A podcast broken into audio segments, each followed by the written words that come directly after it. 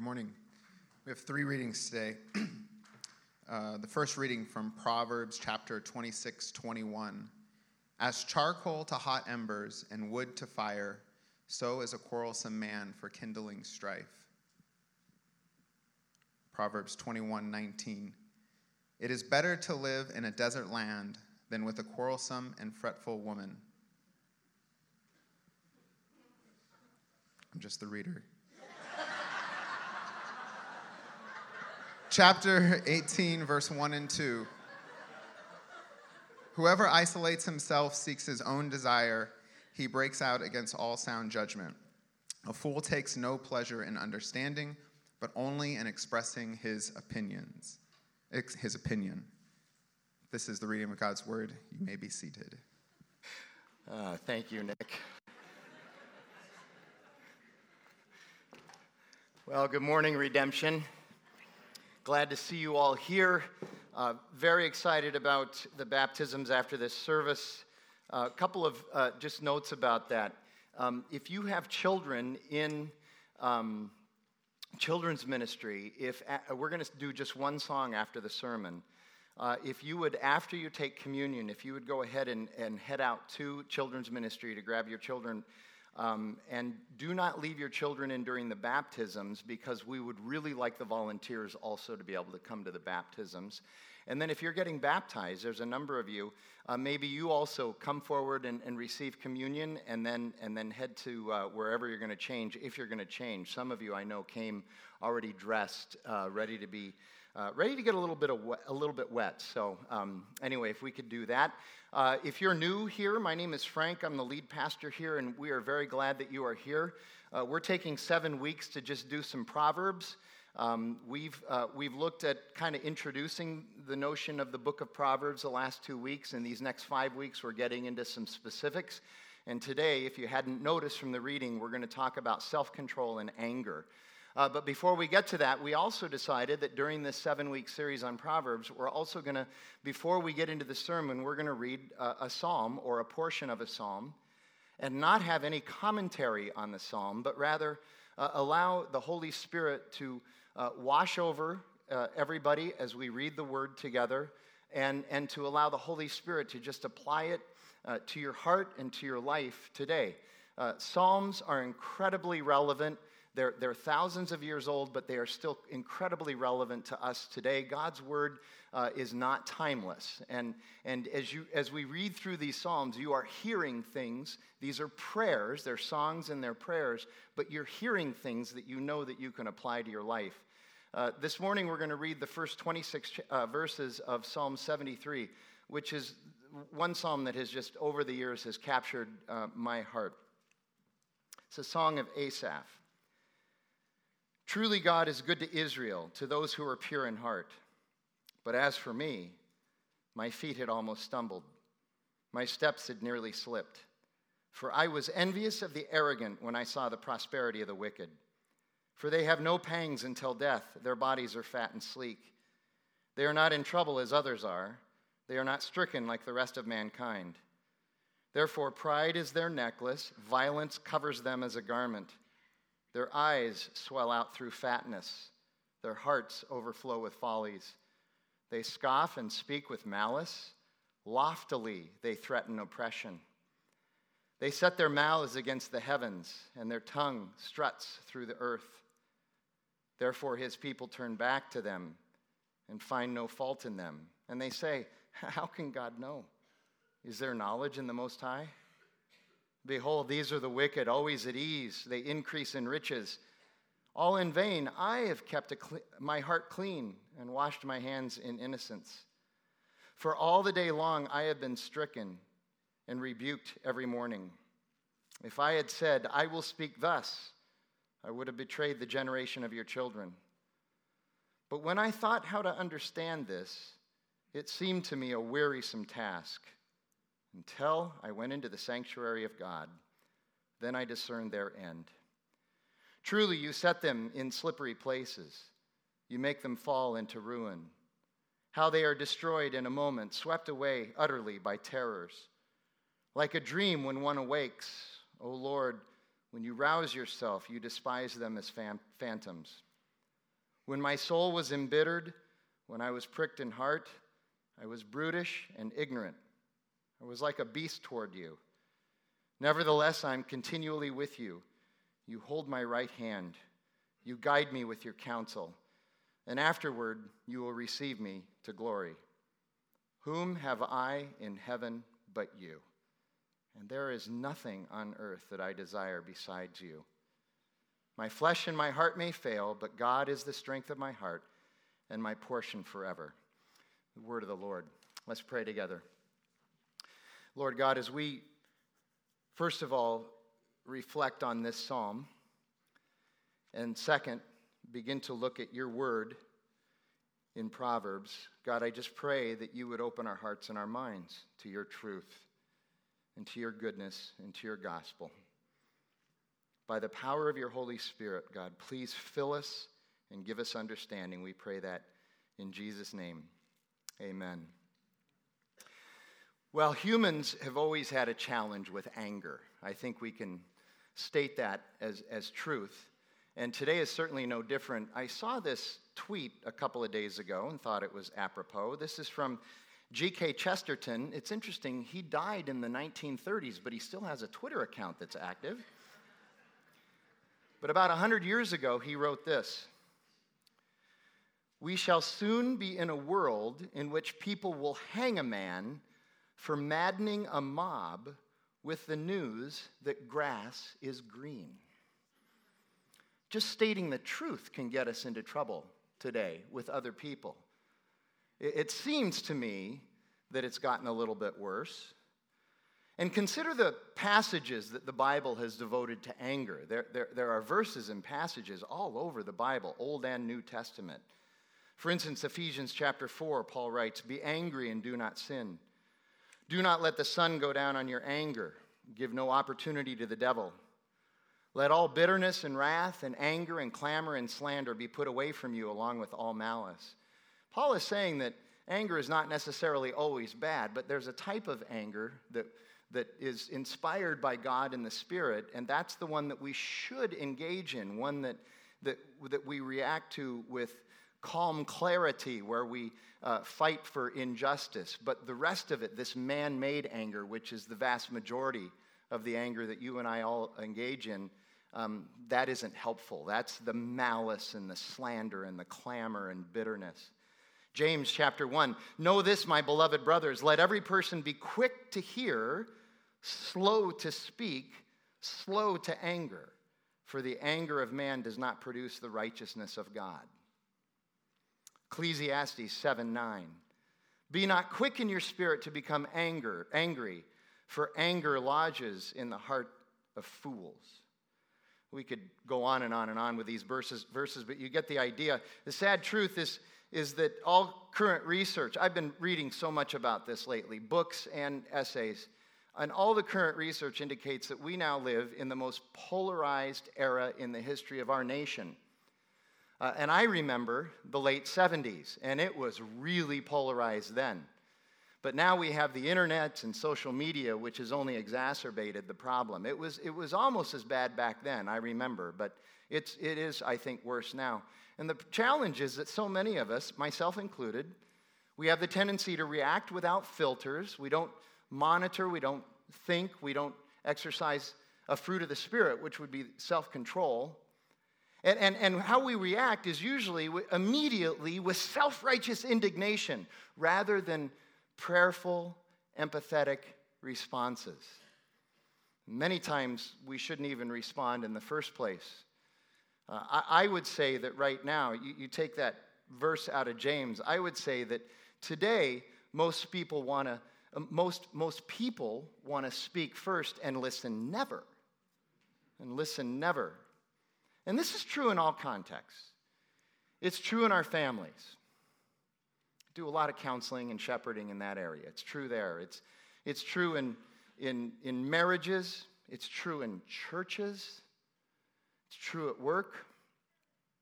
But it's especially true, of course, in, in digital communication. I want to take just a minute to talk about some of the challenges of human communication in the context that we're in today. Uh, first of all, um, you and I should understand that we now live in what is known as a receiver oriented communication culture. Now, I want that to sink in a second. We live in a receiver oriented communication culture. What that means is that when you and I communicate, when we send out a message, either in interpersonal communication, conversation, or uh, in a memo, or through digital media, emails, or through social media, posting on Facebook or Twitter or Instagram, what we have to understand is that the way our culture works is that once you have released that message, you're the sender of the message, you have now lost control of the meaning, intent, and interpretation of that message. And I know many of you right now are saying, that's not fair. Doesn't matter. That's the communication culture you and I live in. And all of us have been subject to this, haven't we? Haven't you, haven't you sent out a message thinking this will be wonderful? And somebody, it just seems like almost on purpose, misinterprets it and gets angry. And then you say, if that wasn't what I meant, that's not what I intended. Doesn't matter. We need to think really hard. Let, let me tell you something. On Sunday morning, I preach every Sunday morning. And I work for hours trying to make sure that what I say is received with the intent in which it was sent. Hardly ever works, it seems. even with the Holy Spirit available. It's, it's, it, here, here you go. This is my experience. Somebody will walk up to me and they will say, Oh, Pastor Frank, when you said this, blah, blah, blah, blah, blah, that, oh, it was just so wonderful and so true, and, and, and it just, it meant so much to me. And I'm thinking, I never said that. But thank God the Holy Spirit applied something to your heart. And of course, there are people who will come up to me or email me later and say, You know, when you said this in your sermon, I was really offended, and I don't think you have any right to say something like that. And then I'll go back and I'll listen to the podcast just to make sure I didn't slip something in there. I know what I, whatever I was accused of saying wasn't in my notes, but then I'll listen to the podcast. It's nowhere there but somehow that got applied to the person's heart. This is the culture we live in. It's not fair. Doesn't matter. You can't change it by whining how unfair it is. Here's the second thing we also have something called the disinhibition effect. The disinhibition effect. Here's what the disinhibition effect tells us anytime there is a screen mediating our communication with other people, our inhibitions are reduced or non existent. The minute we communicate through a screen, all our filters are off. And we say things through screens that we would never, ever, ever, ever, ever, ever, ever, ever, ever, ever, ever say to somebody in person, but we're perfectly willing to do them through screens. That's called the disinhibition effect. And you see it everywhere on the internet. The, internet has made so many things so much better, but this is one thing that it's made much worse. And all of us have been uh, uh, participants in that, and all of us have experienced that as well. And that leads into the reason for it communication on the internet, digital communication, cellular communication, is decontextualized and disembodied. A lot of research has been done about this. When you're not in physical proximity with the person that you are speaking with, it's almost as if that person doesn't exist. One researcher, Tony Reinke, says that it's almost like you're just talking to yourself, and you'll say things to yourself that you'll never say out loud, but you say them through digital communication because it feels like you're just talking to yourself. And that gets us into trouble. When we communicate with a lack of relationship, which a lot of digital communication is, uh, with a lack of nonverbal communication accompanying it, especially the nonverbal aspects of verbal communication, such as rate, pitch, tone, and volume, when that isn't available to us, other than caps and emoticons, which don't really substitute that well, when we uh, communicate uh, without a physiological exchange with the you, you, you, you have no idea how important it is that Tim and I, when we communicate together, there is actually a physiological exchange going on um, that, that subconsciously, unconsciously registers with us. And it helps to uh, affect the tone of how we communicate with each other. You don't, you don't get that through a screen. And, and, and, and then the fact that being in a physical context, being in an actual physical context, when we communicate uh, on the internet, we are communicating in space. There's no physical context. But when you meet somebody at the Henry or at Lucy's to have a conversation, there's a physical context there that demands, demands that you are going to change how you communicate and make it appropriate, that it's going to fit the decorum, which I would say is all good stuff. it's all good stuff. Tom Schrader, our, our, founding pastor, says this. He says, one of the things that de- decontextualized and disembodied communication has done is that it has just proven how much we really are sinners. Because that's our hearts coming out. That's our hearts coming out.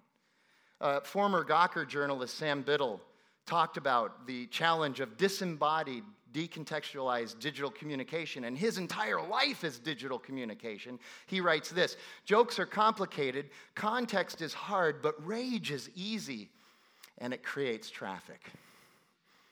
You realize that when you rage online, somebody else might be benefiting from it economically? You ever thought about it that way? And then Jerry Seinfeld adds his two cents worth. Social media has made the world a more annoying place, and I did not think that was possible. Most of those laughs were like older people. I don't know what's going on there, man. Now, anger in general, let's look at these Proverbs verses again. I know that one, uh, 2119, you're all very anxious to get to, but here's 2621. As charcoal to hot embers and wood to fire, so is, quarrels, so is a quarrelsome man for kindling strife. The problem with this is that so much of our anger is misplaced, it's used frivolously, it's spent on things. Here you go. This is the biggest problem. If you think about some of the times you're really mad, you're just so mad, and then a week later, you, you don't even remember what you were mad about. So, so we spend so much time being angry at things that are perishing, that aren't worthwhile, that aren't worth the effort. And of course, sometimes we get anger.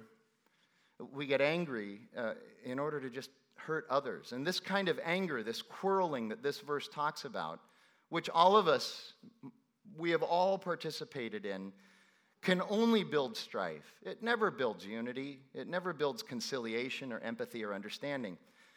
It was once said, I don't know who said it, but I hear this every now and, now and then. The challenges of engaging with a quarrelsome person is that it's like fighting with a pig. You'll both get dirty, but only one of you will like it. 2119. This is our equal opportunity verse. We believe in affirmative action here. It is better to live in a desert, desert land with a quarrelsome and fretful woman. Uh, that those terms quarrelsome and fretful there means a person who is always contentious and has a short fuse. Somebody who's just a hair trigger okay? And, and what solomon is saying here or the author of this proverb is that it really just it's just better to live in the wilderness than to have to be around a person like that because contentious angry people are not seeking unity contrary to what they might assert have you ever noticed that some of the angriest people say that what they're really trying to build is community? It never seems to work out that way, though. Uh, they're, they're the people who really enjoy the fight. They enjoy the drama. They enjoy the discord. And, and, and the interesting thing is, is you see in the Bible that righteous anger, the goal of righteous anger really is justice and peace. But the goal of quarrelsomeness is division and destruction.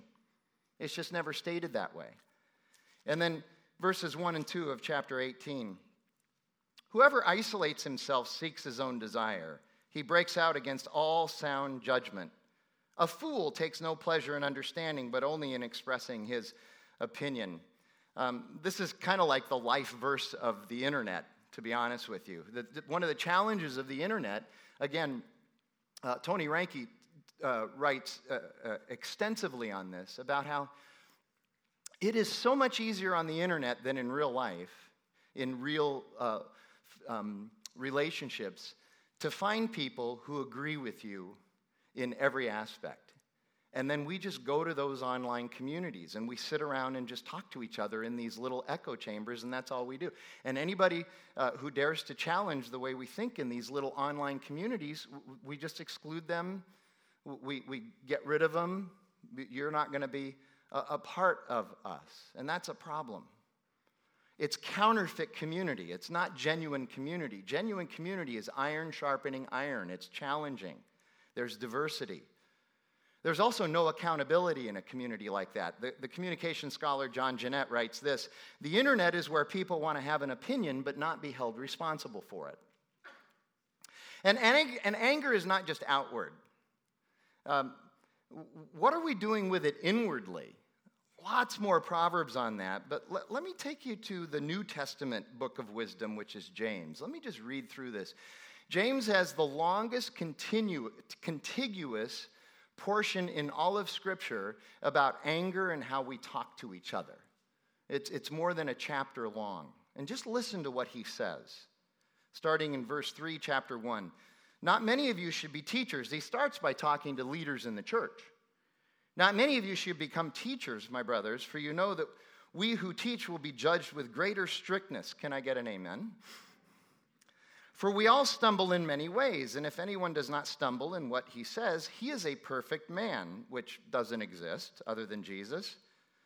Able also to bridle his whole body. Interesting use of the word bridle. Here we go.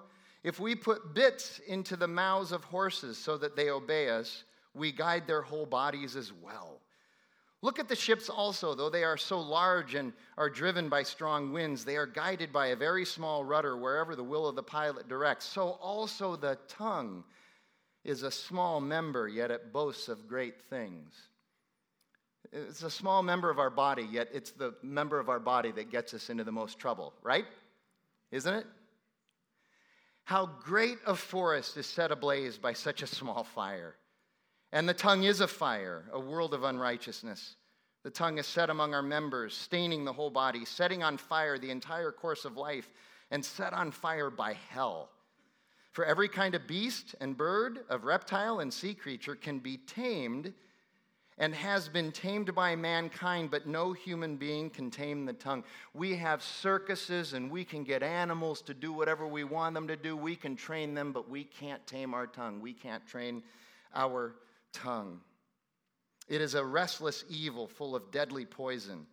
With it, we bless our Lord and Father, and with it, we curse people who are made in the likeness of God. From the same mouth come both blessing and cursing. My brothers, these things ought not to be so. Does a spring uh, pour forth from the same opening both fresh water and salt water? Can a fig tree, my brothers, bear olives or a grapevine produce figs? Neither can a salt pond yield fresh water. Who is wise and understanding among you? By his good conduct, let him show his works in the meekness of wisdom. There is a correlation between wisdom and being able to control our anger and our tongues, you know, self control. But if you have bitter jealousy and selfish ambition in your hearts, I'm glad nobody in Arcadia has a problem with that. Do not boast and be false to the truth. This is not the wisdom that comes down from above, but is earthly, unspiritual, demonic. Our wisdom should come always from above and not from the world. For where jealousy and selfish ambition exist, there will be disorder and every vile practice. Now you see uh, what's going on. It, James is getting at the root of the problem. All of this outward expression of anger is really something that's going on inside of us jealousy, bitterness, selfish ambition but, when, uh, but the wisdom of, uh, from above is first pure, then peaceable, gentle, open to reason, full of mercy and good fruits, impartial and sincere. And a harvest of righteousness is sown in peace by those who make peace. What causes quarrels and what causes fights among you? Is it not this, that your passions are at war within you? The problem is, is coming from inside of us. You desire and do not have, so you murder. You covet and cannot obtain, so you fight and quarrel. What is it that you and I love and want, but we're not getting? and it causes us anger and bitterness and resentment. And here's the odd thing how much of that stuff that we desire so deeply and so desperately do we not even deserve and we have no right to, and yet we want it? This is why we need to slow down and we need to think. We need to have these filters. We need the wisdom of God in our lives. Perhaps this is the problem. I've heard this from several people. It really bothers me that God is in control and I'm not. And that produces anger and bitterness and jealousy in people's hearts. Uh, one person uh, uh, wrote an essay for the Gospel Coalition a few years back and wrote this Almost always my anger is a result of God being in control and not me. I would prefer to be God, but you wouldn't prefer I was God, and vice versa. That ironic? I want to finish this morning's message by going a little narrower for the next 10 or 15 minutes. I want to go a little narrow to one particular area. You heard Iyasu up here, totally unplanned on my part, talking about so many divisions in the church, uh, ethnically and racially. There are a lot of divisions in the church. I, I want to talk about a division of another sort that, that I see being played out in churches everywhere in the United States a division. Uh, I've had the sense for the last several years that one of the greatest breakdowns in our culture today, and it's not just in the church, but we feel it in the church and we shouldn't, is a breakdown between the generations. And I know this gets a, a little bit muddy. I understand that, so I'm going to speak in some sweeping generalizations, but I will tell you that in general, these things are true, not just from my own observations, but in fact, we've had researchers looking into this. Uh, Ben Sasse, the historian Ben Sasse, wrote a book published a few months ago, and I, and I read it. Fantastic book. And he writes this Every study on this subject in the last 10 years shows a disturbing but ignored fact. We are now the most generationally segregated culture in history. Uh, let me just let that sink in. We're now the most generationally segregated culture in history. And the research is unambiguous. It's not good for us. This segregation has led to a greater level of anxiety, depression, apathy, and inability to think about the past and future than we've ever seen before. That doesn't sound good. That's a challenge, that's a problem. Uh, truth is, much of our dissonance and our angst and our antipathy today is born of this siloed world of generational passion we all have passion, but it seems to be sort of confined to the generation, to the generations. I'm a boomer. And, and I'm a young boomer. Most boomers are older than me. And we, we have our passions, we have our hot buttons, and we have our concerns. And by golly, don't mess with those. And then there's the Gen Xers. They've been almost kind of forgotten, but they're still in there. They're that generation after the boomers. They're like 40 to 55. But they have their, their set of concerns and hot buttons and passions. And then there are the millennials. You knew I'd get to them, right? So, millennials, about 24, 23 to 40 years old, 39, 40 years old. Uh, for the, at least the last five years, maybe even the last 10 years, millennials have been the sociological whip, whipping post. Can I get an amen from a millennial out there? Some of it deserved. but I will also tell you a lot of it unfair, inappropriate, and uninformed. And who, who, is the, who are the ones that are mostly whipping up on the millennials? Boomers. Yeah, thank you. Yeah, I know. Oh, no, no, no. I, I read a blog by a millennial who whips up on us too. Yeah, anomaly really a boomer in disguise. But millennials have their own perspective on what is important and worth being passionate about. And surprise, it's different than boomers and Xers. Who would have thought that? Here's an example. Here's one that I've just seen played out over and over and over. Boomers tend to think that racism is pretty much over, not worth discussing anymore, took care of that, all done, all fixed, okay? But not millennials. They know better. And, and, and they experience it in different ways than boomers ever did. Boomers don't experience racism the way we used to, but that doesn't mean it doesn't still exist. It's different than it was, it's just different. And millennials experience it. In other words, here you go. The, the, the, experiences of the generations differ, but that doesn't make us right or wrong necessarily, but it sure seems to make us angry with each other and critical of each other. We need to be quick to listen and slow to anger on both sides. Both sides. But also now, millennials, check this out. Many, by the way, who do believe they have it all figured out you guys have a new challenge to contend with. It's the next generation, the Z generation. Some people are calling this generation the builders. You know why? They're going to be the builders generation. Here's why. Because the builder generation, this younger generation, is looking at what the millennials have done to the world, and they're saying, we got to fix all that because they screwed everything up. We need to rebuild everything. Isn't that just ironic? Isn't that fascinating? You realize, of course, that every generation ever believes that they're going to do it better than their parents. And every generation has believed that they need to fix what their parents screwed up. Every generation. Every one of us. Used to look at my parents' generation and go, idiots. and they would look at me and go, idiot. And every generation is sure that the next generation behind them is going to be the one that ruins the world. We're going to slip into eternity okay, but this is when the world is going to end. That generation right there, man. That's what they're saying, I'm telling you. That's what they're saying. Of course, in fixing the older generation, the zeal of the younger generation always makes new mistakes that the generation behind them will have to deal with. So, in other words, here's what we all need we all need humility. We desperately need the filling of the Holy Spirit to make us humble and gentle and be willing to listen. Anger gets expressed in the midst of pride, zeal, stubbornness, and ignorance. That's what happens. This self righteous anger that we all express is always the result of pride mixed with zeal and stubbornness and ignorance.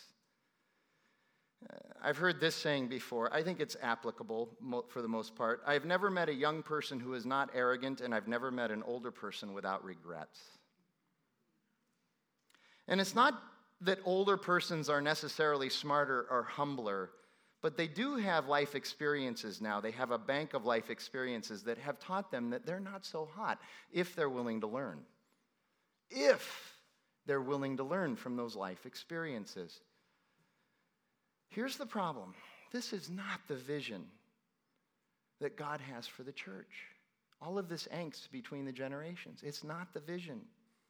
Nor is it the reality of the kingdom of God. You're going to get to heaven and you're going to be like, what? They're here? Really? And they're going to look at you and go, same thing. I, am I in the wrong place? God's people are intergenerational and diverse. God's people are intergenerational and diverse. I see this all the time. I see a church with an average age of 68, and everybody in the church seems to think that's a good idea. Oh, they wish that they could have a younger person come in every now and then, but they dress funny, they talk funny, and certainly their music doesn't fit.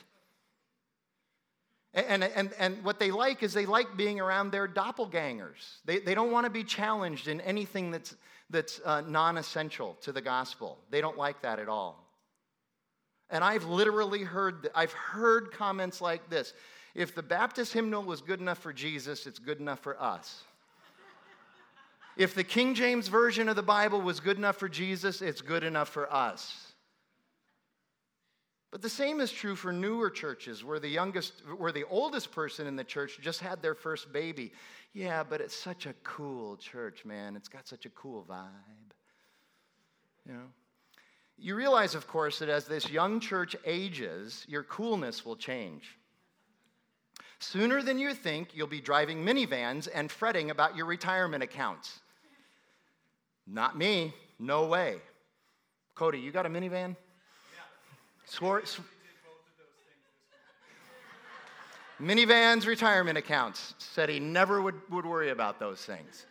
It's awesome watching Cody grow up. And he's going to kill me for saying that publicly.